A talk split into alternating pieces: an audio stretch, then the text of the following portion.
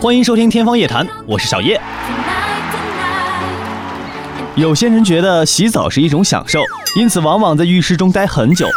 殊不知，自来水中含有的消毒物质已经通过挥发进入了我们的身体。众多专家研究发现，自来水已经成为了一种新形态的生态杀手，更加危害人体。有专家指出，自来水中加入的氯气是很好的杀菌消毒剂，但是伴随产生的氯仿却是致癌物。在洗澡过程中，氯气经过加热会产生氯仿，并通过挥发经由呼吸和皮肤进入人体。尤其是在密封的空间中洗澡，时间越久，所吸入的氯仿量就越多。调查显示，每百万人中就有十二人因此致癌。有人会问，那是不是就不能洗澡了呢？那自然不行，但一定要注意对时间的把握。数据显示，人们洗澡的平均时间是十三分钟，超过十三分钟越久，人体吸入的致癌物质就越多。尤其在密闭空间中洗澡，超过十三分钟之后，洗得越久，致癌的可能性就越高。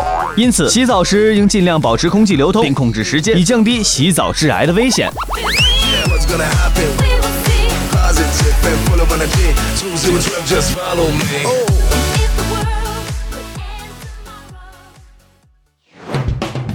感谢收听《天方夜谭》，我是小叶，拜拜。